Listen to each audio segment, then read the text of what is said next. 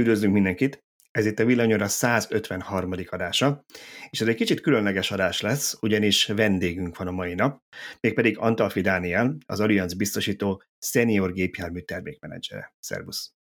Szervusztok! Üdvözlök mindenkit! És persze itt van Antolci Tibor is, a főszerkesztőnk. Szia Tibor! Sziasztok! Én pedig Bíró Balázs vagyok.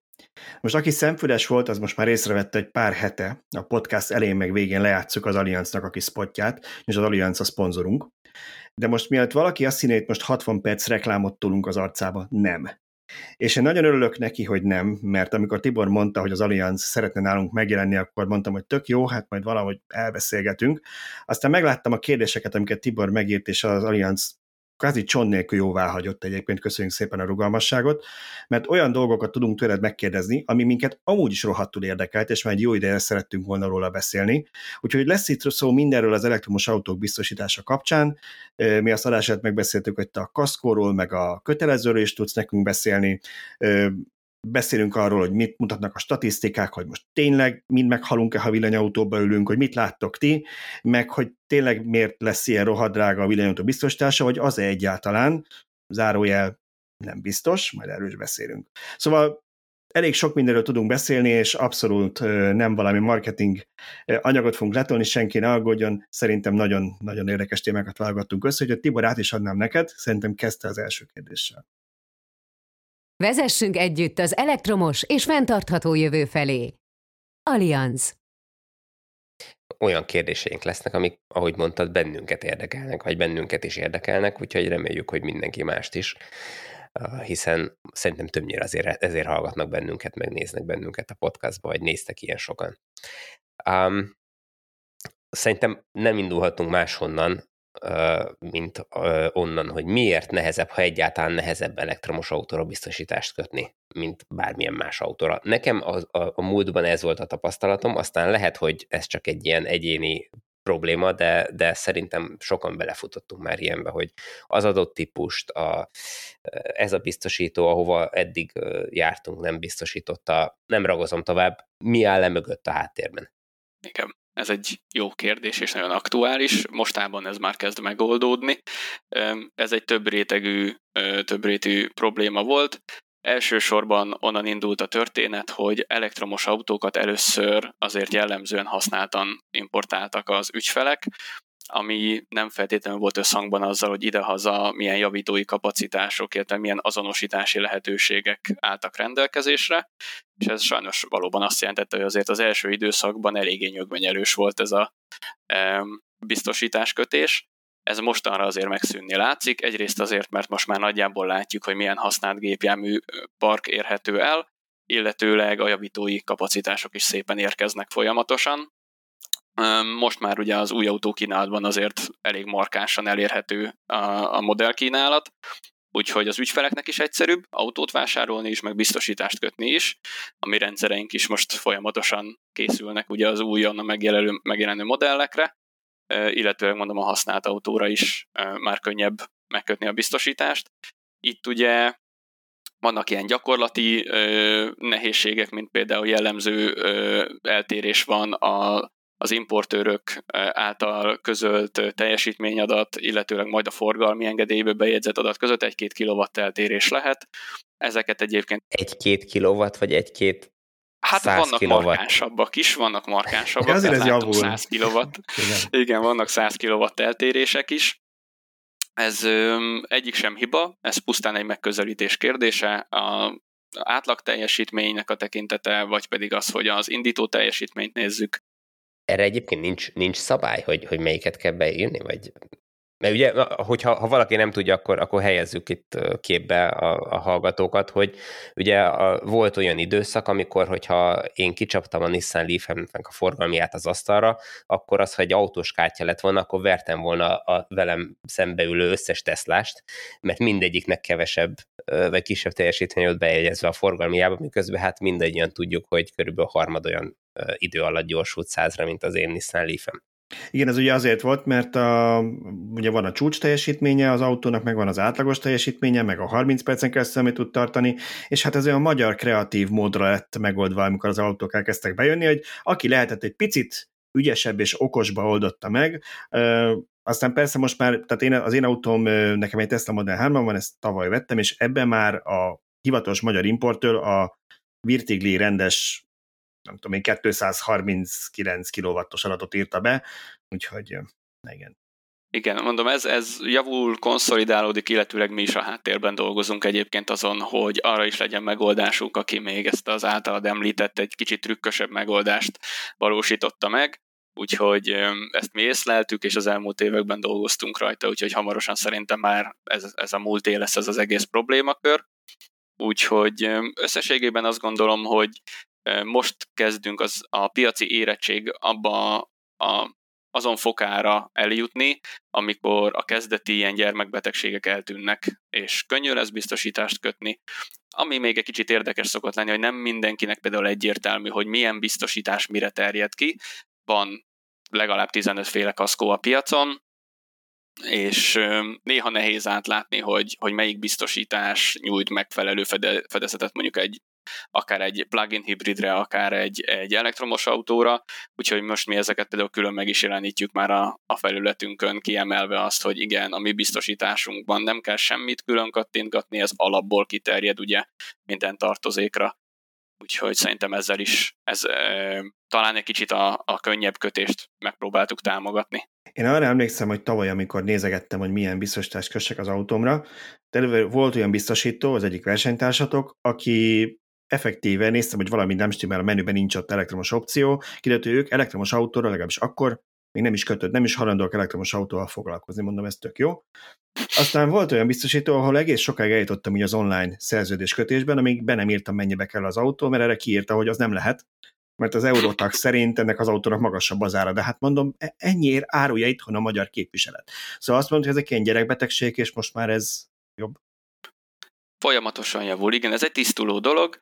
Itt tulajdonképpen az Eurotax katalógus érték, hogyha már így említetted, az, az egy, az egy induló, induló érték, az egy, az egy ö, olyan állapot, ahogy az elméleti katalógus érték meg van határozva, ebből lejönnek az egyedi kedvezmények, időszakos kedvezmények, illetőleg rápakolódnak például az extra tartozékok, amiket kérsz az autóhoz. Tehát jellemző, mondjuk egy napfénytetőt, hogyha kérsz, az megváltoztatja ezt az értéket, ugyanakkor pedig például, hogyha valaki nehogy Isten flotta kedvezményhez jut, az azért drasztikusan csökkenti az autónak az újkori értékét. Ezeket nekünk kell a háttérben lekezelni. Mi nálunk például csak akkor kell feltüntetni, hogyha eltérsz a katalógus értéktől, hogyha drágábban vetted az autót. A többi minden egyébet mi kiszámoljuk a háttérben, és a kárt is megfelelően fogjuk rendezni.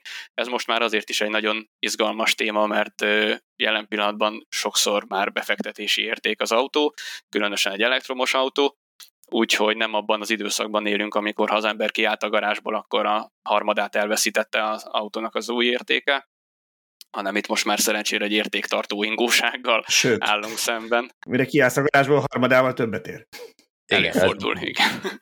Azért tegyük hozzá, hogy ez nem hosszú távon föntartható dolog, tehát ja, hát ez most egy ilyen elég speciális eset. Igen, igen, igen, igen. Ez egy átmeneti jelenség valószínűleg, de ettől függetlenül azért is mondom, hogy az Eurotax az egy jó viszonyítási érték, meg az, hogy mennyi az új értéke az autónak, de sokszor előfordul, hogy akár ennél többet is kifizetünk, amikor kára van az ügyfélnek. Oké. Okay. Volt nekünk itt egy olyan kérdésünk felírva, ami hát kicsit ilyen speciális, lehet, hogy Magyarországon annyira nem is ismert, ezt mi onnan szedtük, hogy ö, tudjuk, hogy a, a Tesla amerikai biztosítási modelljében van egy olyan opcióban, hogy náluk úgy működik, de egyébként hasonlót más cég is csinál kint, hogy ö, ugye más cégnél egy kis fekete doboz szerelnek az autódól, a Teslának ezt a fedezeti rendszer alapból tudja, ö, gyakorlatilag a saját vezetési adatodat elemzi ki, és neked egy egyénre szóló biztosítási ajánlatot tudnak adni. Ez nyilván azt jelenti, hogy a biztosítók, hát most ha csúnyán akarok fogalmazni, ki tudják válogatni azokat az ügyfeleket, akik nem idióták, és nekik tudnak egy jobb ajánlatot adni, mert azt látják, hogy, hogy normális, normálisabban vezetnek, mint az átlag. De a lényeg az, hogy azt akartuk megkérdezni tőletek, hogy, vagy tőled, hogy, hogy Magyarországon várható-e hasonló szolgáltatás, vagy ebbe az irányba megy a biztosítás, hogy ez csak egy ilyen kis mellékág. A kérdés nagyon jó, ezt mi egyébként a korábbi években kicsit nagyon óvatosan szondáztattuk is, hogy, hogy ez, erre mennyire kész a magyar közönség. Vannak országok, ahol ez a, ez a pay as you drive, vagy a pay how you drive, ugye attól függően, hogy mennyire megyünk bele az adat mélységébe, egy elég sikeres modell tud lenni.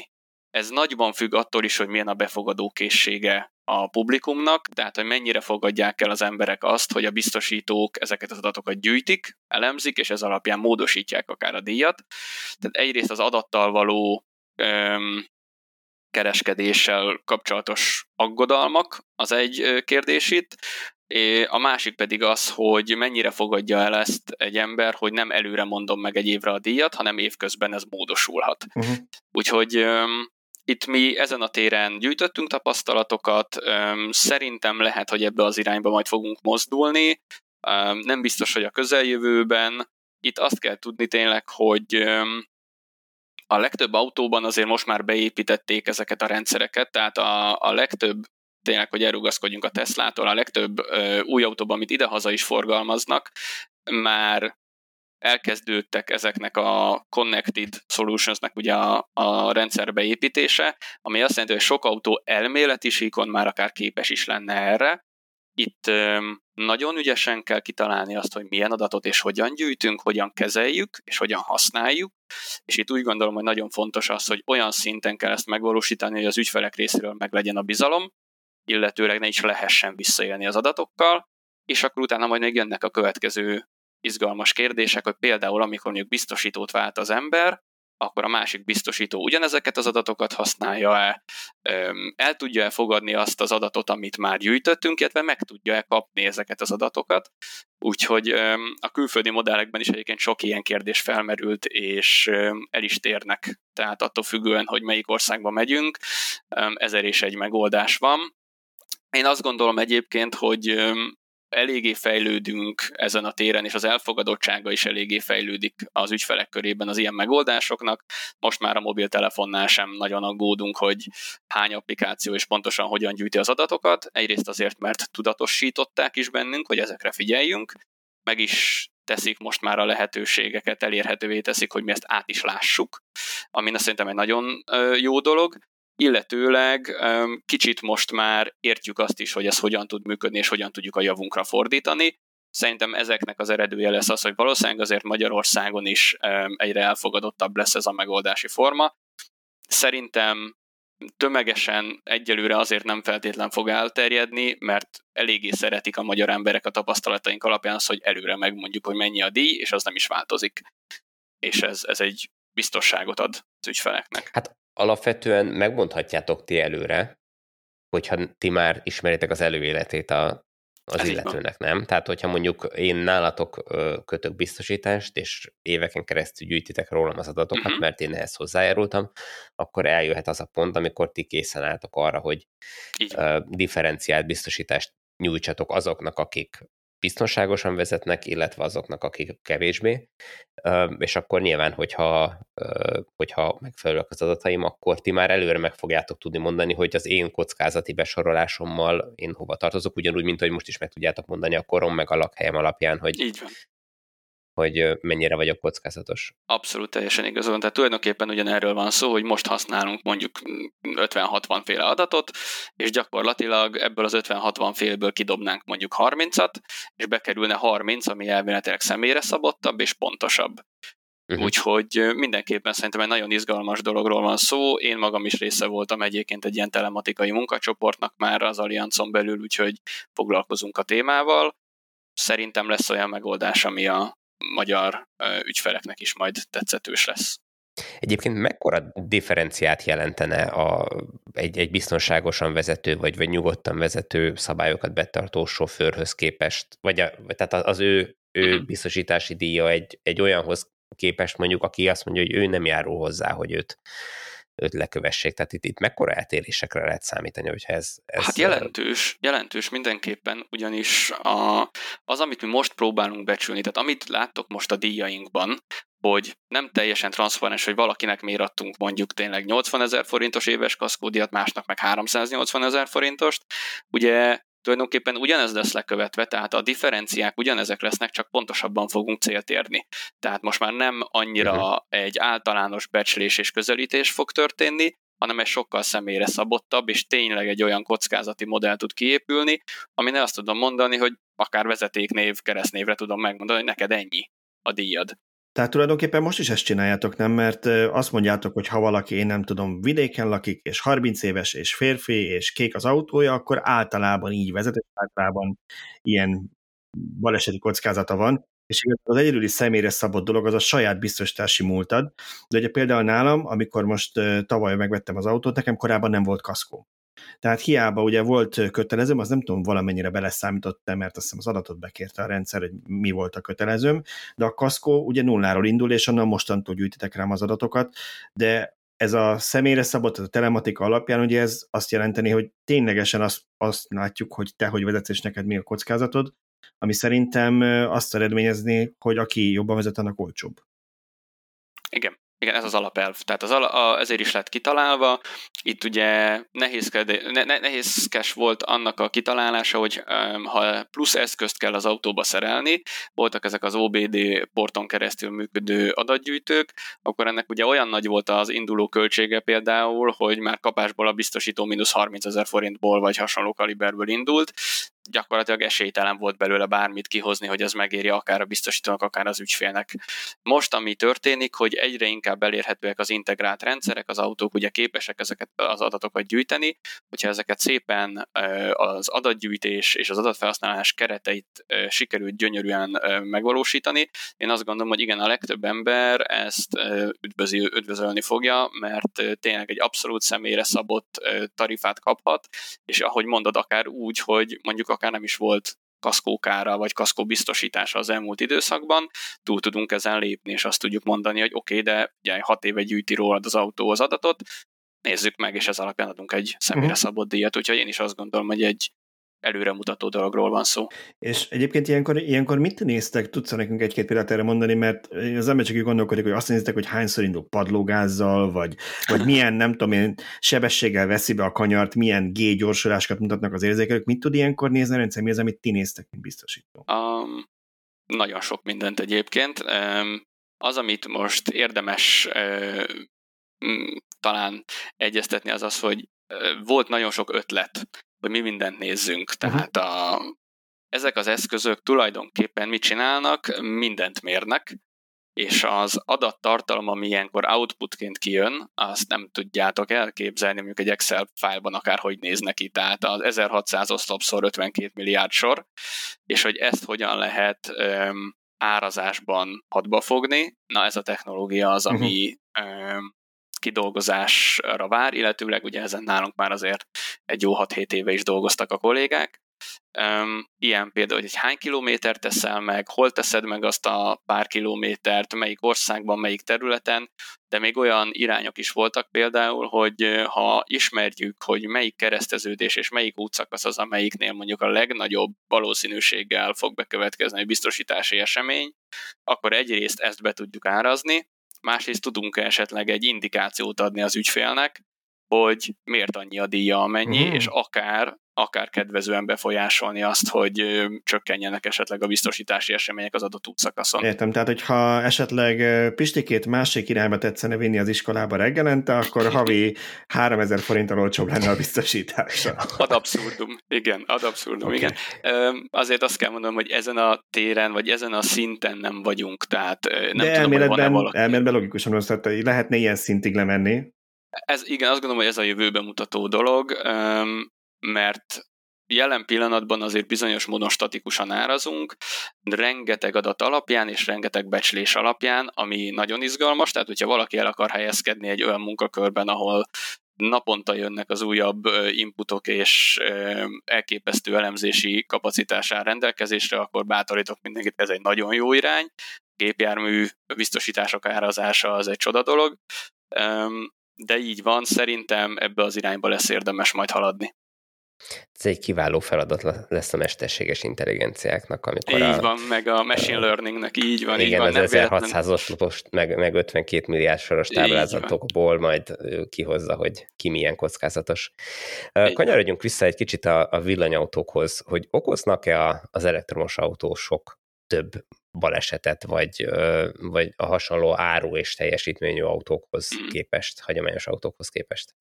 Igen, itt ez egy olyan kérdés, amit egyébként szoktunk rendszeresen megkapni, mert sose tudunk rá egy egyenes választ adni, és nem azért, mert nem szeretünk egyenes választ adni, hanem azért, mert mi az elektromos meghajtást sokszor idézőben csak egy meghajtásnak gondoljuk a többi közül, és az, hogy egy kár bekövetkezik, és annak milyen a mértéke, az nem feltétlenül ettől függ. Úgyhogy szubszegmensek vannak, ami azt jelenti, hogy például az elektromos autók között, ha már mondtad, akkor említsük őket, mondjuk van egy Teslánk, meg egy Nissanunk, nem feltétlenül, nem feltétlenül ugyanaz az ügyfélkör, és ugyanúgy fogja használni, más kilométerfutást fog beletenni jellemzően, más lesz az életkoruk, az összetételük, máshogy fogják bevenni a kanyarokat, hogyha már egy kicsit a telematikába betekintünk, és a végén persze ez kirajzol majd egy más típusú károkozási gyakoriságot, de az is igaz például, hogy az, hogy kinek okozok, a, okozok kárt, az nem feltétlenül uh, rajtam múlik, tehát én lehet, hogy egy pillanatra elbóbiskolok, de nem mindegy, hogy egy iskolabuszba rongyolok bele, vagy um, ne adj Isten egy tankba, ahol mondjuk nem sok kárt fogok okozni. Um, itt sok-sok-sok tényezőt kell figyelembe vennünk, és ráadásul eltérő tényezőket kell figyelembe vennünk egy kötelező biztosításnál és egy kaszkó biztosításnál. Úgyhogy um, Erre, a feladat az... Hadd tegyem fel, igen, ezt a kérdést másféleképpen. Mondtad, hogy nem tudtok rá jól válaszolni, mert hogy ti más szempontból nézitek. Én akkor azt, úgy próbálom ezt megkérdezni, hogy számít-e, mert mondtad, hogy az elektromos hajtást csak egyfajtának gondoljátok, ami szerintem egyébként így van, ezért teljesen egyet tudok érteni, de hogy számít-e, hogy valaki mondjuk egy háromszáz lóerős elektromos, vagy egy háromszáz lóerős benzines autót vezet, vagy inkább arról lehet szó, mert ezt már szerintem mi a podcastban korábban beszélgettünk róla, hogy esetleg az lehet gond, hogy az elektromos autóknak általában nagyobb a teljesítmény, nagyobb a nyomatékuk, és több emberhez jutnak el, mint aki eddig ilyen autót tudott venni. Szóval melyik, melyik irányba gondolkodtok itt? Ezt tetszik, ez a megközelítés. A... Van, van alapja. Féltem, hogy le fog csapni Dani erre a lehetőségre, és kész. Igen. nem, nem, nem. A, a megközelítés egyébként ö, lehet valós, ugyanis ha egy ilyen M-performance kivitelt választunk, annak sokszor kb. Azonos egyébként a teljesítmény adata, mint egy, maradjunk a te Tesla hármasodnál, uh-huh. mint egy Tesla hármasnak, abból kifolyólag, hogy más a felépítés, és ebből a szempontból nem teljesen általánosan alkalmazható, amit az előbb mondtam, hogy ez csak egy üzemanyag, mert így van a háttérben, nekünk ezekre is gondolnunk kell, hogy de mi, mi jár még ezzel az üzemanyagváltással? Egyrészt van egy strukturális felépítésben egy óriási különbség, és ez hatással van arra is, hogy milyen gyakran következhetnek be ráfutásos balesetek, milyen gyakran töröm össze a saját autómat. A, ha van egy olyan káresemény, ahol esetleg nem tiszta, hogy ki az okozó, vagy ki a vétlen, ott például egy Tesla ugye elég sok kamera felvétellel tudja akár igazolni az igazunkat, főleg, hogyha mi voltunk a vétlennek, nyilván akkor fogjuk ezt felhasználni. De így van, tehát itt, itt, itt próbáljuk majd szűrni nyilván a valóságot, de így van, tehát ezt olyan szinten kell egy biztosítónak megkülönböztetnie, hogy nehogy félre menjen az árazás, úgyhogy mi arra figyeltünk már a kezdetektől is, hogy csak azért, mert, és itt a Teslára tudok mondani jó példát, tehát csak azért, mert kétszáz kilovattól hatszázhetvenöt kilovattig változhat egy modellen belül a teljesítményérték, nehogy más díjat adjunk, mert az a hatszázhetvenöt kilowatt az lehet, hogy egy olyan szürke import, ami nem feltétlenül mutatja a teljesen valós értéket, illetőleg viszont, ahol ténylegesen egy erőteljesebb modellről van szó, ott ezt igenis figyelembe kell venni. Hova tovább, azt is érdemes figyelembe venni, hogy a rendelkezésre álló kínálatból egyébként mit vásároltunk, és itt van az, ahol még óriási eltérések vannak, ugyanis, hogyha kétszáz kilowattról indul egy adott modell, és én azt választom, az akár egy tudatos vásárlás is lehet, hogyha a legerősebb modell az a hatszázhetvenöt kilowattos, és én azt választom, az egy indikátor lehet a biztosítónak, hmm. hogy ez lehet, hogy egy kicsit teljesítmény arányosabban fogja használni a, a vezető. Úgyhogy ezeket mind figyelembe vesszük, és ezért van az, hogy azt magában leszűrni, hogy elektromos és benzines mennyi kárt okoz, azt így nem feltétlenül szoktuk külön-külön nézni, azt viszont szoktuk nézni, hogy mennyire hatékonyak a beépített ráfutásgátló rendszerek, és ebben a modern autók azok egyre jobbak és jobbak, ugyanis az olyan rendszer, amelyik képes úgy beavatkozni, hogy meg is akadályozza a biztosítási esemény bekövetkezését, az mind kötelező biztosításban, mind pedig kaszkóban jól jelenik meg, és van egy kontraproduktív rész, és azok a rendszerek, amik viszont be vannak szerelve az autóba, de nem fogják meg rendesen például a kár bekövetkezését, hanem mondjuk kényelmi funkciót szolgálnak, vagy ne hagy Isten, nem elég hatékonyan fogják meg ezeket, azok viszont lehet, hogy drágítják a biztosítást, mert ezeket nekünk majd meg kell térítenünk a javításban, ugyanakkor ugyanúgy bekövetkezett a biztosítási esemény, és ezt nálunk például van egy központi szervezeti egységünk, az Allianz Centrum für Technik, ők az Allianz Motordéjén szoktak is mindig érdekességeket publikálni. Az egyik ilyen volt, hogy vizsgálták, hogy a tolatóradar, tolatókamera vagy a kettő együtt tud-e segíteni abban, hogy mondjuk a tolatási károk azok ne következzenek be, és elég érdekes statisztikák jöttek ki, volt, ahol például az igazolódott, hogy a, a tolató radar, ha jól emlékszem, önmagában még nem mindig jó, bizonyos esetekben jó, de van, amikor az ember csak hallja a pittyegést, és akkor úgy gondolja, hogy akkor még mehetek, aztán amikor jön a csattanás, akkor kiderül, hogy a radar nem mindent érzékelt, és a kamera viszont annyiban jobb, hogy ott viszont rá is nézünk általában a monitorra, de a kettő együtt például, ha jól emlékszem, talán ez volt a legtöbb szegmensben az, ami ami kedvezően tud hatni egy kárgyakoriságra. És ti akkor már ma is használjátok a díjszámításnál mondjuk egy kötelezőnél, nem tudom mennyibe tér ebből a kötelező meg a kaszkó, azt, hogy mondjuk tudjátok, hogy abban a típusban vannak ütközés elkerülő rendszerek, mert már elég modern, mondjuk van benne vészfékasszisztens, meg, meg egyébként is kamerák vannak benne, avagy nem. Tehát ez már ma is számít a díjakban, vagy ez csak majd a jövőben bele lesz kalkulálva? Vizsgálni vizsgáljuk, aha, illetőleg bizonyos szinten megjelenik a mondjuk úgy, hogy a díjképzésünkben megjelenik.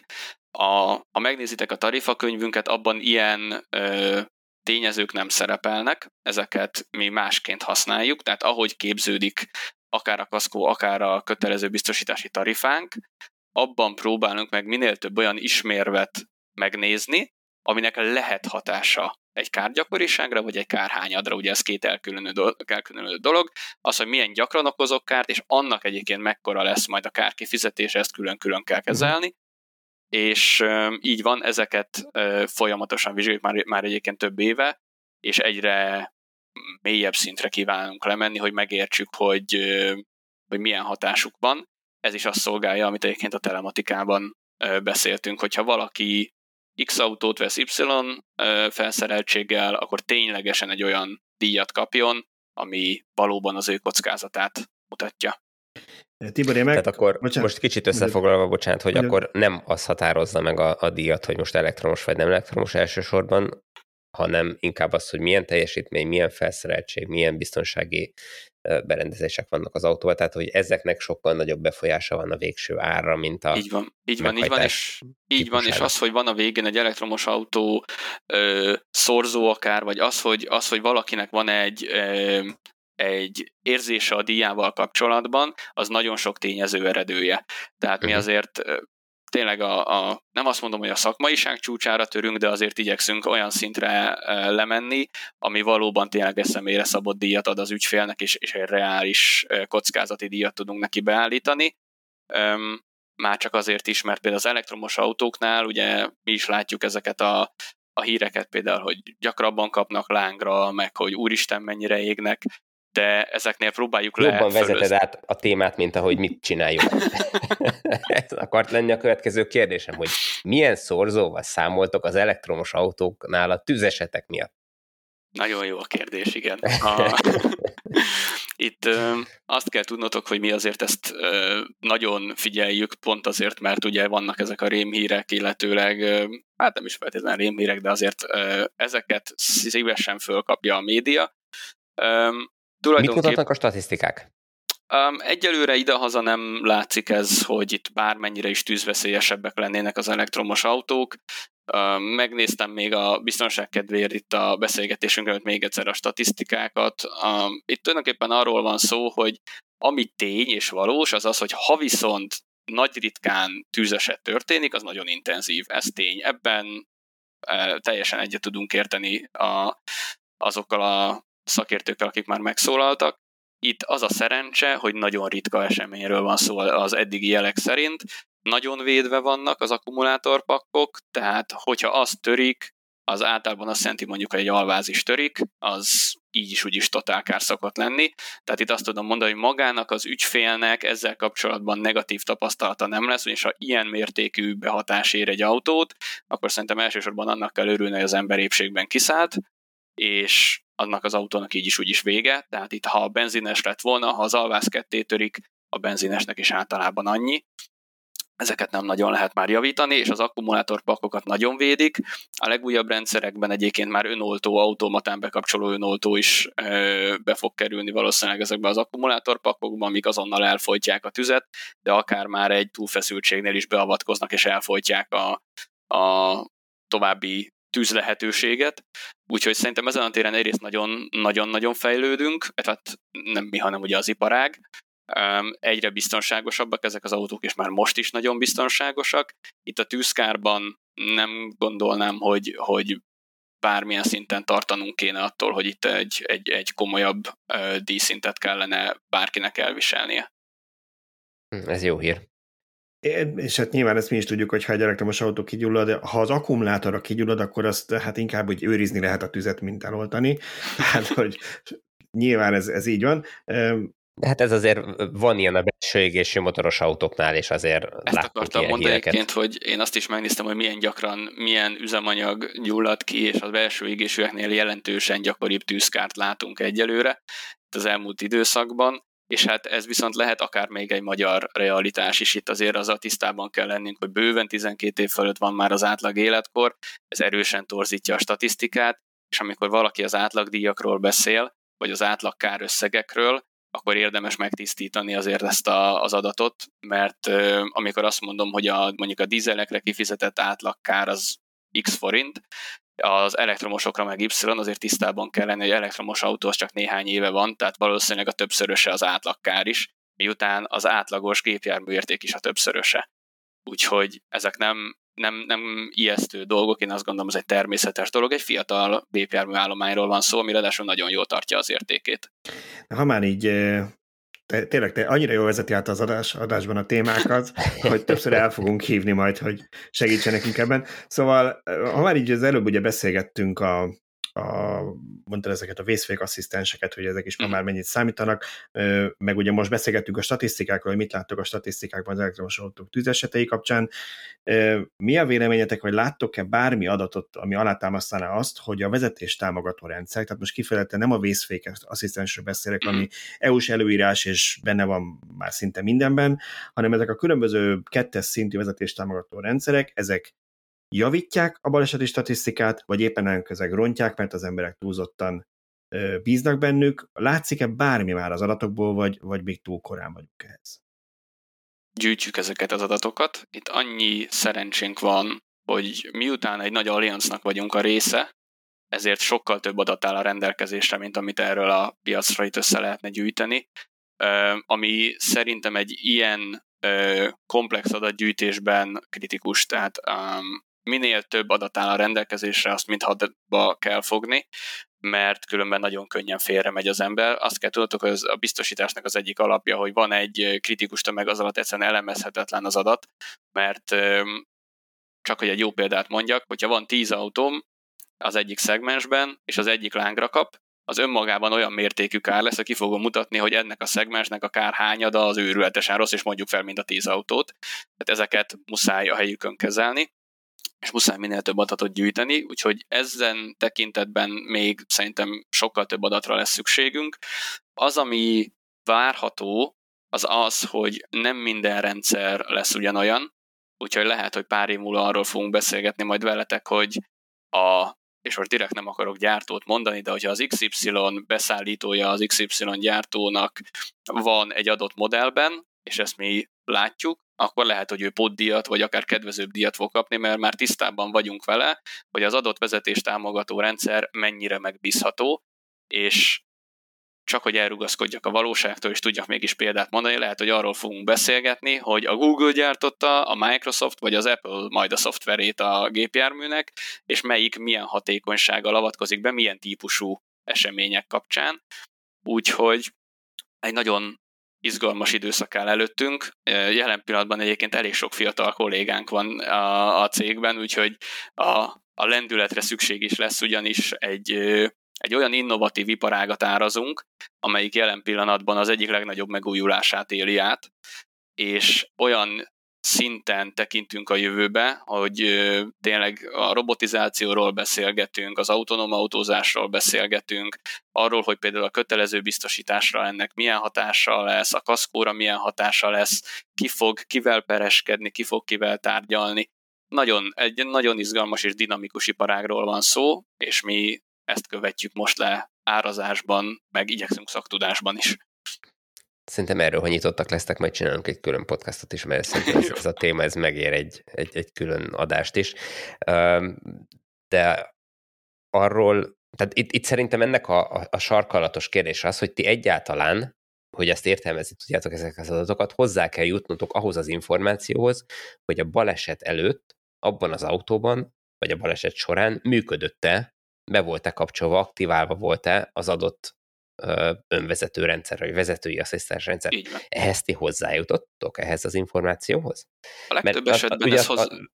A, a, a, a sajtóban mindig az jön le, hogy ha, ha egy Teslát baleset ér, akkor, akkor egyből ott biztos be volt kapcsolva az autopilot, és semmi más nem okozhat, csak és kizárólag az autopilot, mert hát tudjuk mindannyian, hogy. Igen. Miközben ugyanilyen szintű rendszerek vannak az én Nissan Leaf-emben is, és, és hát elméletileg akár az is okozhatja. Igen, a balesetet. Meg a repülőgépeknek is van robotpilótája, és mégse zuhannak le nap, mint nap. Úgyhogy e, igen. Mondjuk az egy kicsit lehet, hogy egyszerűbb feladat, mert nem kell annyi paramétert. Kevesebb a gyalogos, tenni. Igen. Hát, kicsit kevesebb a gyalogos, igen, több a madár, kevesebb a gyalogos, de, de ez így van. Um, azt kell szóval mondanom, hogy... Hozzájutottok ti ehhez az információhoz? Tudjátok a, a balesetet? A legtöbb esetben hogy... ez rendelkezésre áll, méghozzá öm, olyan szinten, hogy egyébként már a jelenlegi autókban, sőt már egyébként egy jó pár éve van úgynevezett, hát mondjuk fekete doboznak az autókban, tehát nagyon sok adat már most is kinyerhető, és eddig is kinyerhető volt, és nem csak az elektromos vagy az önvezető autókból, hanem sokszor a benzines, dízeles autókból is. Ezt nagyon sok mindenre szoktuk egyébként használni, meg a szakértők, akik el kell, hogy döntsék, hogy akkor kifelelt, miért és hogyan is történt egy baleset, szokták is használni, uh-huh. és utána modellezni is szoktuk, hogy pontosan mi történhetett. Én szerintem az, ami változni fog, és az, ami ö, érkezik majd, az két dolog. Az egyik az, hogy függetlenül attól, hogy ez robotpilóta volt vagy sem, a károsultnak téríteni kell. És ez a kötelező biztosításnak az egyik legfontosabb üzenete, hogy a károsultat kártalanítani kell, a vétlent. Ez, ez egy alapelv, ez nem változhat, és én azt gondolom, hogy, hogy ez lesz az egyik legfontosabb eleme. Az, hogy utána a biztosító perlekedik-e majd a gyártóval, vagy megállapítják-e a szavatossági igényt, az egy következő szint.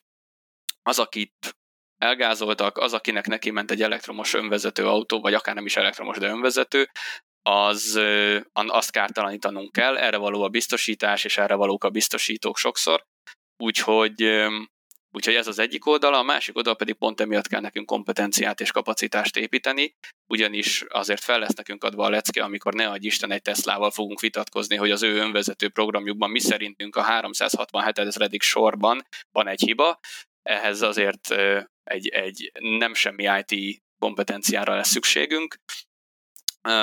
Én azt gondolom egyébként, hogy az önvezetésnél természetes dolog az, hogy egy kicsit félünk tőle. Ez pont egy olyan, mint ahogy a szervókormánytól is a legelső időszakban többen tartottak. Én azt gondolom, hogy minden újdonságtól egy picit már csak az emberi mi voltunkból is tartózkodunk, egy picit óvatosak vagyunk, és eljön majd az az idő, amikor ez lesz a természetes. Hát, mert ez a dolgok igen. rendje, és egyre jobbak is lesznek ezek a rendszerek. Aki látott már ilyen videókat Amerikában, ilyen, hát most nem akar, azt akartam mondani, hogy ötvenes, hatvanas évek, de fogalmam nincs, mikor tették kötelező biztonsági övet, de azt tudom, hogy tiltakozási hullám volt, mert mindenki meg fog halni, emiatt a hülye biztonsági öv miatt az autókban. Ma meg már nem hiszem, hogy nagyon sokan vannak, akik ne csatolnák be, vagy... vagy én én úgy emlékszem egyébként, hogy a gőzmozdonynál is volt hasonló probléma, amikor először negyvenöt kilométer per óra felett akartak vele haladni, hogy akkor valószínűleg tömegre mindenki meg fog halni, de szerencsére nem következett be. Hát régen, régen ugye a női vezetők előtt is piros zászlóval kellett mennie egy férfinak, de hála Istennek ettől is már messze vagyunk, úgyhogy... Úgy, ezeket levetkőzzük, igen. ezeket a problémákat azért szép lassan. Oké. Okay. A következő kérdésünk az igazából így a biztosítási díjakra kanyarodik egy kicsit vissza. Úgyhogy azt, azt tettük fel, hogy magasabb a biztosítási díj egy harminc milliós elektromos autóra, mint egy harminc milliós dízelre. És ha igen, akkor mennyivel? Most nyilván itt a kaszkó lényeg, de akár kötelezőre is mondhatsz itt valamit. Tehát, hogy nyilván minden, ha minden más egyforma, ugyanaz az ember veszi ugyanannyi teljesítményű, többet kell fizetni az elektromosra. Ez nem, nem egyáltalán nem törvényszerű. Tulajdonképpen itt annyi történik, amit ugye kicsit már pedzegettünk is, hogy nem csak azt vesszük figyelembe, hogy egy harmincöt éves, akár nem tudom, legyen nyíregyházi, kétgyermekes, évente ötezer kilométert utazó ember vesz akár egy mondjuk ugyan a teljesítményű elektromos vagy, vagy benzines autót, hanem azt is figyelembe veszik, hogy amikor ő ezt vette és ahogy ezt vette, ott milyen kínálatból vette, ez a csúcskategória volt-e vagy sem, illetőleg az a szegmens, amit ő képvisel, az az adott gépjármű szegmensben általában milyen károkat, és az adott területi eloszláson egyébként milyen károkat szokott okozni, vagy elszenvedni, mert ugye az egyik az az elszenvedem, a másik az okozom. Ez a nehézség egyébként a kötelezőben és a kaszkóban, hogy egyáltalán nem kell együtt mozogniuk, hiszen az, hogy okozunk-e károkat, vagy elszenvedjük, az, az egészen más szinten kerül, vagy mondja, egészen más módon valósul meg. Úgyhogy nem, nem törvényszerű az, hogy, hogy mindenképpen drágább lenne. Én azt tudom nektek mondani, hogy ugyanúgy, ahogy egyébként például az újkori értékben is, azért először az volt a jellemző, hogy hú, hát ha elektromos autó, az egy másfélszeres szorzóval érkezett. Most már olyan drágulást tapasztalunk a piacon, hogy például egy, mondjuk mondtad a hármas Tesládat, az most már gyakorlatilag olcsóbban megvehető, mint egy közepes vagy csúcskategóriás benzines autó. Tehát gyakorlatilag majdnem, hogy olcsó opció kezd lenni. Ez egy folyamatosan mozgó dolog, és ezen a téren én úgy gondolom, az ilyen té- jellegű megkülönböztetés teljesen el fog tűnni a piacról. Tehát hamarosan nem arról fogunk beszélgetni, hogy, hogy elektromos autód van, vagy hibrid autód, vagy benzines, vagy dízel. Egyrészt azért, mert hát látjuk, hogy a szabályozás is melyik irányba halad. Másrészt azért, mert az, hogy most ez a megkülönböztetés van, annak az az elsődleges oka, hogy ezeket az adatokat tudjuk használni. Öt év múlva lehet, hogy arról fogunk beszélni, hogy nikkel alapú, lítium alapú, vagy milyen alapú az akkumulátorod, milyen amperórát tud leadni, mi az indító teljesítménye, stb. Mm. Tehát egészen egyszerűen folyamatosan átalakítjuk. Ez egyébként jellemzően az ügyfeleinket is sokszor arcon üti, amikor kivezetünk mondjuk egy biztosítási, tarifálási elemet, és bevezetünk egy újat. Ezekről nyilatkozni kell, ezeket újra meg kell vizsgálnunk, és sokszor van olyan például, aki vesz egy autót öt évvel ezelőtt, és most úgy érzi, hogy egy nagyon hasonló autót vett öt évvel később, és egészen más lesz a díja. Ez egy természetes dolog, attól még, hogy nagyon hasonlít az a két autó, időközben akkorát fejlődött az iparág, hogy egy egészen más típusú díjazásban egy egészen más típusú díjat kap, és ez szerintem például az elektromos autókra is igaz. Hát olyannyira hogy... igaz, hogy ezt mi is tudjuk, ugye erről sokat beszéltünk már az oldalunkon, meg a podcastokban is, hogy a különböző akukémiáknak más a most nagyon csúnya szó, hogy a tűz veszélyessége, mert alapvetően egyik se, hogy magától nem szokott kigyulladni, de mondjuk nehezebben, nehezebben vagy ritkábban gyullad ki mondjuk egy el ef pé kémia, és egy idő után, ha van ebbe lényeges különbségeket, az a biztosítási díjban is megjelenik, mert hát miért ne jelenik. Biztosan. Ez biztosan meg fog jelenni, és sok egyéb más paraméter is. Én mondom, én olyan szintre levinném, hogy lehet, hogy akár azt is meg fogjuk majd mondani öt év múlva, hogy ha X gyárból jött le az a, az a akkumulátorpak, akkor a veszélyességi foka mondjuk egy egész kettes szorzót kap, de ez egyelőre még a jövő zenéje. Az biztos, hogy az önmagában, hogy elektromos az autó, az nem törvényszerűen jelenti azt, hogy az egy drágább biztosítás lesz, mert olyan sok paraméter hat a személyre szabott díjra, hogy ennek csak az egyik eleme az, hogy egyébként abban a szegmensben, azzal az életkorral, azon a területen te most elektromos változatot vettél le. A végeredményben másként lesz ez figyelembe. Az el gé-nél ennek most nagyon nem örültek, mert neki kicsit sok volt a visszahívások az akucellákban különböző típusok kapcsán, de annyit hadd kérdezek még meg, hogy csak nagyon röviden kitérve arra, hogy em, ugye most arról beszéltünk, hogy mennyi a biztosítási díja egy autónak. Az elektromos autó kapcsán nagyon sok új márka jelenik meg, és van, aminek hivatalosan még nincs is Magyarországon képviselte, van, aminek tudjuk már, hogy hamarosan lesz. Nyilván van, amelyiknek van szervize, van, amelyiknek nem. Hát ugye a Tesla-nál is volt a gond, hogy nem volt Magyarországon szerviz. Nyilván azért is volt részben magas a biztosítási díj, meg Grácsba kellett vinni szereltetni, most már Budapesten lehet. Ezt ti mennyire követitek, mennyire figyeltek erre, hogy új márkák, akár kínai márkák, akár új amerikai márkák jelennek meg ezen a piacon, és van már itthon szerviz, nincsen, mikor jelenik meg, ezzel foglalkoztok? Nagyon. Ez, ez az egyik kulcsmomentuma annak, hogy hogyan biztosítunk egy autót, ugyanis az, amikor megköti a, az emberünk a biztosítást az ügyfél, akkor tulajdonképpen azt várja tőlünk, hogy amikor kár lesz, akkor viszont egy korrekt és profi kárrendezés történjen. Ezt nem tudjuk megadni akkor, hogyha nincsen megfelelő szervizhálózat és alkatrész ellátottság.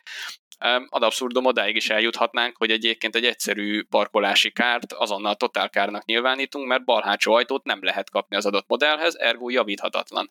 Na most ezt nem szeretnénk, tehát ez egy, ez egy olyan szinten abszurd dolog lenne, Amit, amit nem engedhetünk meg magunknak, és az ügyfelek irányában sem képviselhetünk.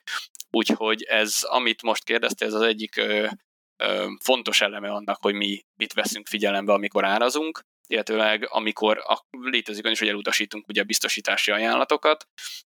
Ez az egyik fő eleme, ö, hogy mi úgy látjuk-e, hogy az adott modellt tudjuk-e biztonsággal javítani, elérhető-e az alkatrész, elérhető-e a hálózat. És itt az új kínai modellek esetében egyébként azt tudom mondani, hogy nekünk itt megint egy kicsit szerencsénk van, mert az Allianz Kínában is jelen van, úgyhogy azonnal tudunk kérdezni, hogy uh-huh. kedves kollégák, akkor azért meséljetek róla, hogy mennyire érhető el az alkatrész, és, és mennyire megbízható, tényleg ugyanolyan típusú alkatrész érkezik-e, mint amit rendelünk, az tényleg tökéletesen fog-e illeszkedni a meglévő karosszériára, stb. Ezeket mi igyekszünk kihasználni, ezeket a kapcsolatokat, és megkérdezni, hogy, hogy, hogy hogyan fog ez történni, és ez, ez megint egy izgalmas változást hoz most erre a piacra. Én azt gondolom, hogy, hogy a felhasználói körben is okozni fog változásokat. Jellemző azért az, hogy, hogy volt egy percepció a kínai áruval kapcsolatban még egy húsz éve Magyarországon. Ez a percepció azért szépen lassan változik, és most, ha megnézi az ember azokat az autókat, amik beérkeztek, én úgy látom, hogy különösebb műszaki probléma egyelőre nincsen velük, illetőleg a többi országban is kérdeztem a kollégákat, és ők is ezt igazolták vissza. Úgyhogy ez egy nagyon um, érdekes piacot fog hozni nekünk a jövő évre, és um, a következő belépők, ugye, akikről már szólt is a sajtó, hogy még kiérkezik majd Magyarországra, ott mi ugyanezeket a vizsgálatokat majd el fogjuk végezni, hogy szervizkapacitás itt van-e, alkatrészkapacitás itt van-e, és nagyon jól mondtad, a Tesla-nál ugyanez folyamatosan a terítéken volt, hogy mikor fog megnyílni a szerviz, milyen szervizkapacitás lesz, de még az olyanokat is figyelembe kell vennünk egyébként, hogy euróban, u es á dollárban vagy forintban fogja elszámolni az alkatrészköltségeket, mert az ügyfeleknek ez megint nem mindegy, és a kaszkó kárban, a gé ef bé kárban, bocsánat, kötelező kárban megint nem mindegy, hogy hogyan számolunk el. Uh-huh. Mondjuk ebből a szempontból szerencsés a helyzet a most érkező kínai márkákkal, mert többnyire olyan importőrök fogják kézzel venni ezeknek a, a, a értékesítését és szervizelését, akiknek egyébként már kiépült hálózata, meg gyakorlata van ebben a témában, tehát hogy, hogy nagy valószínűséggel nem fognak belefutni abba a problémába, mint a Tesla tulajdonosok annak idején, hogy nem találtak egyszerűen biztosítót az autókra. Igen. Igen, igen, igen. Ez egyébként szerintem egy nagyon jó módszere annak, hogyha új autót akarok venni, hogy megpróbálok ajánlatot tenni az Allianznál. Ha az Allianz vállalta a kockázatot, az azt jelenti, hogy valószínűleg javítható az autó, ha pedig nem vállalja, akkor érdemes átgondolni a dolgokat. Erre nem is gondoltam, de ez... van benne logika. Egyébként igen, tehát ez egy, ez, ez egy tényleg egy olyan dolog, amit, amit a hétköznapi egyszerű autóvásárló nem gondol így végig. Igen, itt annyit kell hogy... tudni, például szoktak, volt olyan ügyfelünk, aki emiatt akár panaszt is tett, hogy miért nem vállaltuk a kockázatot. Itt tényleg csak azt tudom üzenni, hogy mi azért a biztosítási díjból élünk, tehát amikor mi azt mondjuk, hogy nem kérjük el a díjat, az általában jelez valamit, vagy azért, mert mi nekünk nincs meg a kompetenciánk, vagy mi nem látjuk azt, hogy ez hogyan tudna működni. Úgyhogy nálunk ez egy abszolút prioritás, tehát mi úgy szeretnénk kockázatot válni, hogy az korrekt legyen, és ne pedig az, hogy most elkérjük a díjat, aztán majd csak rendezünk valahogy kárt. Ha már a javításoknál tartunk, van nekem egy, egy ilyen régi veszőparipám problémám, ami, ami engem nagyon idegesít, és most sejtem, hogy sok embernek fogadjuk szemére lépni, hogy ugye ez egy, az a szokás terjedt el az utóbbi, nem tudom, öt-tíz-tizenöt évben, fogalmam sincs, hogy ez mikor kezdődött, hogy ész nélkül mindent mindig cserélnek, bármilyen kár van, bármilyen probléma van. E, föl sem merül, hogy esetleg azt megjavítsuk, megragasszuk, bármi más módon helyreállítsuk, hanem egyből csere. És olyan horribilis javítási költségek jönnek ki, ami hát nyilván, hogyha ha egy biztosítás téríti meg azt a kárt, mert hát ugye nagyon könnyen mozognak itt mindenki, hogy ó, hát majd a biztosító kifizeti. Na igen, csak azt a, a biztosító a következő időszak biztosítási díjaikba be fogja építeni, hiszen azt látja, hogy hát ha ennek a típusnak ennyi a javítási költsége, akkor hát ennyi kell legyen a biztosítási díj is, hogy ez kijöjjön. Tud-e, akar-e a biztosító tenni ez ellen a gyakorlat ellen valamit, vagy a biztosító azt mondja, hogy hát nekünk ez így nem baj, majd kifizettetjük az ügyféllel. Hát ez nem így van sajnos, hogy kifizetetjük az ügyféllel, mert az ügyfeleknek azért van egy racionalitása, és van egy szint, ami fölé egyszerűen nem fog menni díjban, mert nem fogadja el, hogy ez ennyibe kerül, mert irreálisnak fogja tartani. Én azt gondolom, hogy amit a... Hát az a, az, ezt már lehet, hogy elértük egy tíz évvel ezelőtt. Igen, vannak, vannak ilyenek. Én azt tudom neked mondani, hogy az, ami most, ugye ez a téma, ez most az egyik központi téma is volt itt az Allianz Motor Day-en. Ez egy nagyon valós probléma, olyan tekintetben, hogy vannak párban szerelt, csomagban szerelt alkatrészek, akkor, hogyha az egyik sérül, cseréljük az egész pakkot. Ez jól hangzik, biztosan valamilyen szinten, de amikor az ember a károldalon találkozik ezzel az összeggel, az nagyon tud fájni. A mi ügyfeleinket annyiban ez védi, hogy mi megszüntettük egy pár évvel ezelőtt ugye a százalékos önrészesedést, ami azt jelenti, hogy ezek a pluszköltségek, ezek nem jelennek meg az ügyfelek zsebében. Tehát az, hogyha ö, nem ö, javítunk, hanem cserélünk idézőjelben, attól még ugyanúgy ötven ezer vagy száz ezer forint az önrészed, nem pedig a kárnak a tíz százaléka, tehát nem emelkedik folyamatosan, ahányszor ránézel az autódra. Ez, ez egyrészt egy biztonságot nyújt, másrészt viszont annyiban ö, nehéz a kérdés, hogy mindenképpen már csak a bolygóra tekintettel, meg a környezetgazdaságtamból, ha valaki végzett, akkor tudja, hogy ahányszor ilyet cserélünk és kidobunk egy előzőt, az azért egy őrületes környezeti terheléssel jár, és ez az, ami ellen most felszólalt az Allianz központi szinten. Nagyon nehéz megítélni, hogy egy adott kárban, főleg laikusként, lehetette volna javítani. Az, hogy mindent cserélünk, annak az az egyik előnye, bármint, hogy nem mi, hogy nem ugye a javítók mindent cserélnek, hogy a teljes biztonságot, gyakorlatilag a gyári biztonságot állítják vissza. Ez egy ráfutásos balesetnél annyit jelent, hogy a teljes vészhárítót az összes szenzorral, mindennel együtt cseréljük, és így biztosak lehetünk benne, hogy legközelebb, amikor baleset történik, ugyanúgy fog minket megvédeni, mint az előző vészhárító.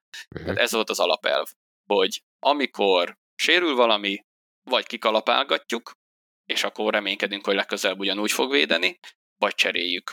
Az a gond, amit ugye most meg is említett azért az Allianz Motor Day-en a, a kolléga, hogy ezt azért nem szabad mindenre univerzálisan alkalmazni, mert az viszont lehet, hogy nem reális, hogy egy jégverés után kapsz egy új autót. Tehát gyakorlatilag ennek kell egy határt szabni, illetőleg meg kell teremteni azt az infrastruktúrát, illetve azokat a kereteket, amik értelmezhetők, és nem eredményezik azt, hogy tényleg az ügyfél azt éli meg. Nekem is volt egy hasonló esetem, amikor én úgy éreztem, hogy leesett hátul a rendszámtáblán, mert mögöttem lévő autós nem tudott megállni, és tíz évvel ezelőtt ez négyszáznegyven ezer forint volt, ami most akkor egy ilyen jó két-két és fél milliós kár. Mondom, leesett a rendszámtáblám, tehát konkrétan semmi más, még a fényezés se sérült meg, de ugyanez volt a hozzáállás, hogy cserélünk mindent. Úgyhogy Ezt, ezt nem szabad olyan szintre elvinni, hogy, hogy irreálisak legyenek a kárköltségek, és irreális terhet rójanak egyébként az ügyfelekre, ugyanis a kaszkó az egy dolog, mert az egy önkéntes, önmagamat meg akarom védeni a váratlan költségektől típusú biztosítás, de ezek a kötelező biztosításban ugyanúgy megjelennek, és az pedig, mint ahogy neve is mutatja, kötelező, az, az nem lesz egy jó irány, hogyha tényleg ilyen háromszáz-négyszáz ezres kötelező biztosítási díjakról beszélünk. Úgyhogy szerintem egy nagyon fontos ö, témát említett meg ezzel kapcsolatban az Allianz.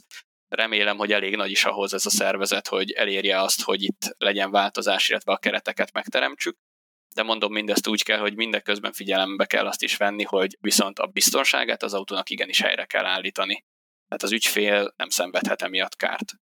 És van, van eszköz a biztosító kezében, hogy ezt valahogy kontrollálja? Tehát szakértőkön múlik? Vagy, vagy, így, vagy... Egyrészt így van, egyrészt um, ugye a saját szakértőinken, másrészt vannak erre programok, kárkalkulációs programok, elemző programok, ezeket ugye használatba is vesszük, alkalmazzuk őket, a saját kollégáinknak ugye a szakértelme is, és vannak ugye gyári előírások, ezeket is ismernünk kell, tehát az, amikor mondjuk tényleg A márka vagy B márkának a javítása történik, ismernünk kell azt, hogy ez a márka, ez pontosan hogyan javítható, és mi a gyári előírás, esetleg nem már azt is ismerünk, miért az a gyári előírás.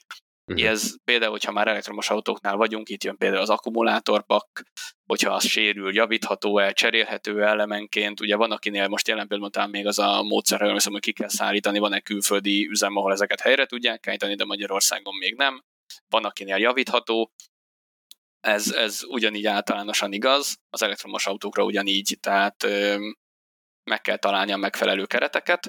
Az elektromos autóknál igaz egyelőre az, hogy itt, itt megint csak éppen kifejlődés alatt áll ez a, ez a módszertan. Igen, azt látjuk, hogy a, bocsánat, csak annyi, hogy azt látjuk, hogy a strukturális akupakok, amik itt terjednek, a jövő egyik irányát, vagy talán az irányát mutatják, egyre inkább azt látjuk, hogy nem javíthatóak az akkumulátorpakok így, mert nem modulonként lehet cserélni valamit, hanem hát a Teslánál, hogy az egészet le kell darálni, körülbelül azt láttuk a legújabb szétbontásnál, de ők arra is számítanak, hogy bezúzzák és kilencven százalékban újra, újra hasznosítják, hogy ez akkor valószínűleg valahol viszont a biztosítási díjban is meg fog jelenni, nem, hogyha nem lehet, nem tudom én, kétszázezer forintért cserélni egy modult, abban az akupakban fog, ahol nincs annyibe kerülne, hanem az egészet kukázni kellene és újat. Hát ez gyakorlatilag totálkár akkor. Így van, hát teljesen jól látjátok, tehát ez gyakorlatilag, hogyha az akkumulátorpakot cserélni kell, majdnem minden autó esetében már a totálkár közeli határról beszélünk, és így van, a, itt ugye még egy érdekes kérdés egyébként, hogy amikor kiszereljük ezeket az akkumulátorpakokat, és teljesen újat kell beszerelni, hogyha ez tényleg ilyen szépen újrahasznosítható és újraértékesíthető, akkor azért már azt is majd meg kell említeni, hogy akkor miért kell ezt megfizettetni egy ügyféllel. Tehát, hogyha kiszerelek egy sérült akkumulátorpakot, és tudom, hogy másfél millióért el tudom adni, akkor lehet, hogy a kétmilliósan beszerelt új akkumulátorpak és a kiszereltnek a különbséget, azaz ötszázezer forintot kéne csak behajtanom az ügyfélen, de ez olyan sok mindentől függ, hogy én egyelőre még csak úgy fogalmaznék, hogy kialakulóban van sok minden az elektromos autókkal kapcsolatban, én már annak is örülök, hogy beszélgetünk az akkumulátorpakok újrahasznosításáról, mert a közelmúltban ez volt az egyik legnagyobb ellenérv, hogy na de hát az akkumulátorok azok ugye milyen környezetszennyezők, és lám azért kezd választ lenni erre is, úgyhogy szerintem ez például egy nagyon jó dolog. Abszolút, egyébként az akkumulátorok ugye több oldalról is szokott a környezetszennyezés probléma lenni. Az egyik ugye a gyártásnál felhasznált energia, meg nyersanyagok, a másik oldal meg nyilván az újrahasznosítás, szerencsére azért fejlődőben van mind a két terület. Még arra, arra térnék vissza, hogy ha itt a, hát most nevezzük egyszerűség kedvéért túlszámlázásnak, hogy többet cserélnek az autóban, mint amit feltétlenül szükséges lenne. Van erre nektek számításatok, hogy, hogy milyen nagyságrendű most ez a, a, hát mondjuk úgy, hogy túlszámlázás, amivel esetleg csökkenthető lenne a jövőben a biztosítási díj, hogyha ha jobban odafigyelnénk ezeknek a javításoknak a menetére? Um, én azt tudom nektek mondani, hogy olyan adatot nem tudunk mondani, amit a német kollégák ugye jeleztek, hogy akár már szén-dioxid kibocsátás szintre is szépen levitték. Ezek nagyon nagy adatbázison létrehozott becslések. Milyen adatot mondtak, azt nekem nincs meg, hogy... Hát ők konkrétan, ús, nem akarok butaságot mondani, de kétszámjegyű szén-dioxid kibocsátás csökkentést uh-huh. jeleztek. Csak um, ebből, hogy odafigyeljünk, hogy mit cserélünk. Én is csak úgy, hogy egy egész kis, azt hiszem két százalékát. Azt mondták, hogy a két százalékkal többet javítanánk, mint amennyit cserélünk, már az ennyit eredményezne. Igen, igen, igen, igen. Um, itt nekünk, én úgy tudom, hogy ilyen konkrét számunk még nincs is. Mi eléggé próbáljuk azért ezt racionális szinten tartani. Nekünk vannak javító partnereink, van egy kiemelt partneri hálózatunk, és itt azért olyan kereskedések és javítók vannak Magyarországon, akik mondjuk húsz-harminc éve itt vannak. Én azt gondolom, hogy ilyen szintű túlkapás talán még nincs jelen a piacon. El tudom képzelni, hogy van olyan ország, ahol tényleg nagyságrendekkel rosszabb a helyzet. Mi mindig is próbáltunk azért egy racionális javítást megkövetelni. Nem nagyon fogadtuk el korábban sem tényleg, hogyha már el akarok túlozni valamit, akkor tényleg ez, hogy ha, ha jégverés van, kapsz egy új autót, tehát hogy ezeket azért sosem, sosem engedélyezte a piac. Magyarországra szerintem általánosan jellemző, hogy egy csomó dologban nagyon racionális a megközelítés, nem csak a biztosítási szektorban, hanem sok más egyébnél is azt látjuk, hogy az ügyfelek oldaláról is eléggé racionális a, a megközelítés, meg a, az iparági partnerek részéről is.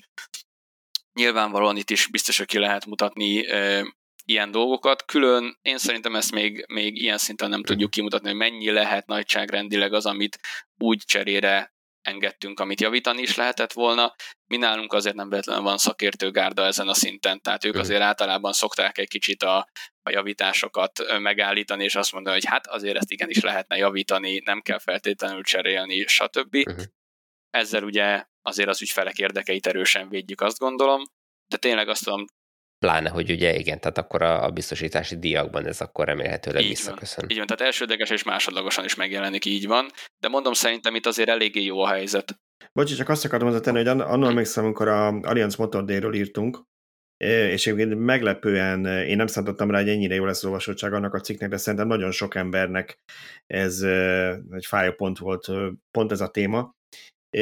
És ott is a kommentekben az, az előjött, hogy hát most már biztos csak a biztosító azért, hogy neki ne kerüljön annyiba. Azt nem értik meg az emberek, hogy a nap végén a biztosító a költségeit, hogyha azok növekednek éveken keresztül, azt vissza fogja osztani a biztosítási díjakra. Tehát a biztosítottaknak is őrült érdeke, hogy csökkentsék ezeket a költségeket. Abszolút, az abszolút így van, és itt, és itt mondom, és itt ráadásul egy olyan helyzetben vagyunk, hogy nagyságrendileg ugyanabban a be, kiszorított helyzetben vagyunk ilyenkor, mint az ügyfelek, ugyanis nálunk már bent van ez a biztosítotti ö, állomány, ha kára van, mi igenis rendeznünk kell ezeket a károkat, tehát ott kell, hogy legyen a tőke, hogy ezeket rendezzük. Nincsen olyan, hogy nem térítjük a kárt. Megvan a szerződés, igenis ki kell fizetnünk, kerül, amibe kerül. Úgyhogy igenis nálunk nagyon fontos, hogy ez racionális szinten megmaradjon, ugyanis, hogyha nem csináljuk, akkor lesz valaki, aki csinálni fogja, és elhúz mellettünk. Tehát egy, szoktak például az ugye a telekommunikációban, hogy ki hogyan nézett be valamit, ami nem szeretnénk ö, ilyen szinten lemaradni, tehát az Allianznak azért az, az az alapvető célja, hogy tudatában legyen az ilyen jellegű jelenségeknek, és ö, ahol lehet, ott egy, egy racionális megközelítést alkalmazzunk, mert hogyha mi nem végezzük jól a dolgunkat, akkor lesz valaki, aki majd jól végzi ezt a dolgot, és akkor fele akkor a biztosítási díjakat tud majd kínálni, egészen egyszerűen azért, mert jobban tudja kontrollálni mondjuk a károknak a, ha már telematikánál tartunk, akkor a bekövetkezését, ha pedig még nem telematikánál, akkor pedig a rendezését. Úgyhogy szerintem ez egy nagyon kritikus pont, aminél az Allianznak igenis, igenis az élvonalban kell lennie. Tibor, szerintem az utolsó kérdés a tiéd. Az enyém az utolsó kérdés, szuper.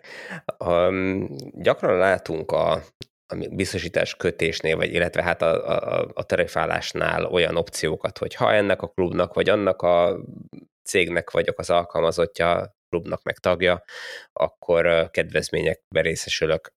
Látsz-e arra esélyt, hogy a Magyar Elektromulitás Egyesület tagjai is részesüljenek valamiféle kedvezménybe a jövőben az Allianznál? Hát a szegmens az nekünk mindenképpen fontos. Olyan tekintetben én még ígéretet biztos, hogy nem tudnék tenni, hogy nem az én kompetenciám, de a lényeg a lényeg, hogy az, amit mi próbálunk egyébként jól meghatározni, az az, hogy minden kedvezmény, amit adunk, annak legyen valami alapja, mert nem tudom, mennyire látjátok a mi tarifáinkat, de ilyen névre szóló, személyre szabott dolgokat nem igazán szoktunk csinálni. A célunk alapvetően az, hogy igenis, ahol van ennek rációja, ott igenis jó lenne együttműködni. Én azt gondolom, hogy, hogy nagyon sok mindent fogunk még tanulni erről a közösségről. Jó is lenne erről a közösségről még sokat tanulni. Azt gondolom, hogy nekünk vannak megközelítéseink, de könnyen lehet, hogy van olyan dolog, amire még nem is gondoltunk. Úgyhogy ezt a kérdést én azt gondolom, hogy még hagyjuk függőben, és majd egy olyan kollégával beszéljétek meg, aki a megfelelő szinten van nálunk. Én szakmai szinten annyit tudok képviselni, hogy, hogy nekünk egy ilyen egyesülettel való szakmai együttműködés az mindenképpen egy nagyon imponáló dolog, illetőleg látok olyan lehetőséget benne, hogy tényleg olyan szaktudást tudjunk megszerezni, amivel tényleg nem azt mondom, hogy ha az egyesület tagja vagy, akkor ötven százalékkal olcsóbb a kaszkó, de hogyha tényleg tudunk találni egy olyan műszaki dolgot, ami a végén gyakorlatilag egy, egy díj meghatározó tényező lehet, akkor igenis ennek, ennek lehet egy nagyon megalapozott ö, alapja. Úgyhogy én azt gondolnám, hogy érdemes erről beszélgetni. Hát köszönjük szépen, Balázs. Nekem minden Kérdés. kérdésem meg lett válaszolva. Én, én örültem neki, hogy válaszolt is nekünk az úriember erre a kérdésre, meg nyilván a saját kompetencián kívül nem tud válaszolni. Tökéletesen megadottad a feladatot. Köszönjük szépen a választ. Köszönöm én is. Ja, nagyon szépen köszönjük a beszélgetés, és akkor Tibor, ha nincsen egyéb kérdésed, akkor szerintem most kivételesen nem egy két-két és fél óránál vágjuk el, hanem, hanem egy ilyen nagyjából egy óránál, kicsit bő egy óránál ezt a beszélgetést. Nagyon szépen köszönjük, hogy itt voltál, szerintem fogunk még beszélgetni, mert ha más nem, amiről Tibor beszélt, ez az önvezető autók és ezeknek az implikációi, az mindig, ha, ha egy ilyet bedobunk, akkor hetvenkétezer kommentet generál, úgyhogy erről lesz majd még szó. Köszönjük szépen, hogy itt voltál, köszönöm Tibor neked is, hogy mai villanyórában ismét részt vettél, és köszönjük a hallgatóknak, nézőknek, jövő héten újra villanyóra. Sziasztok! Köszönöm én is, sziasztok! Vezessünk együtt az elektromos és fenntartható jövő felé! Allianz.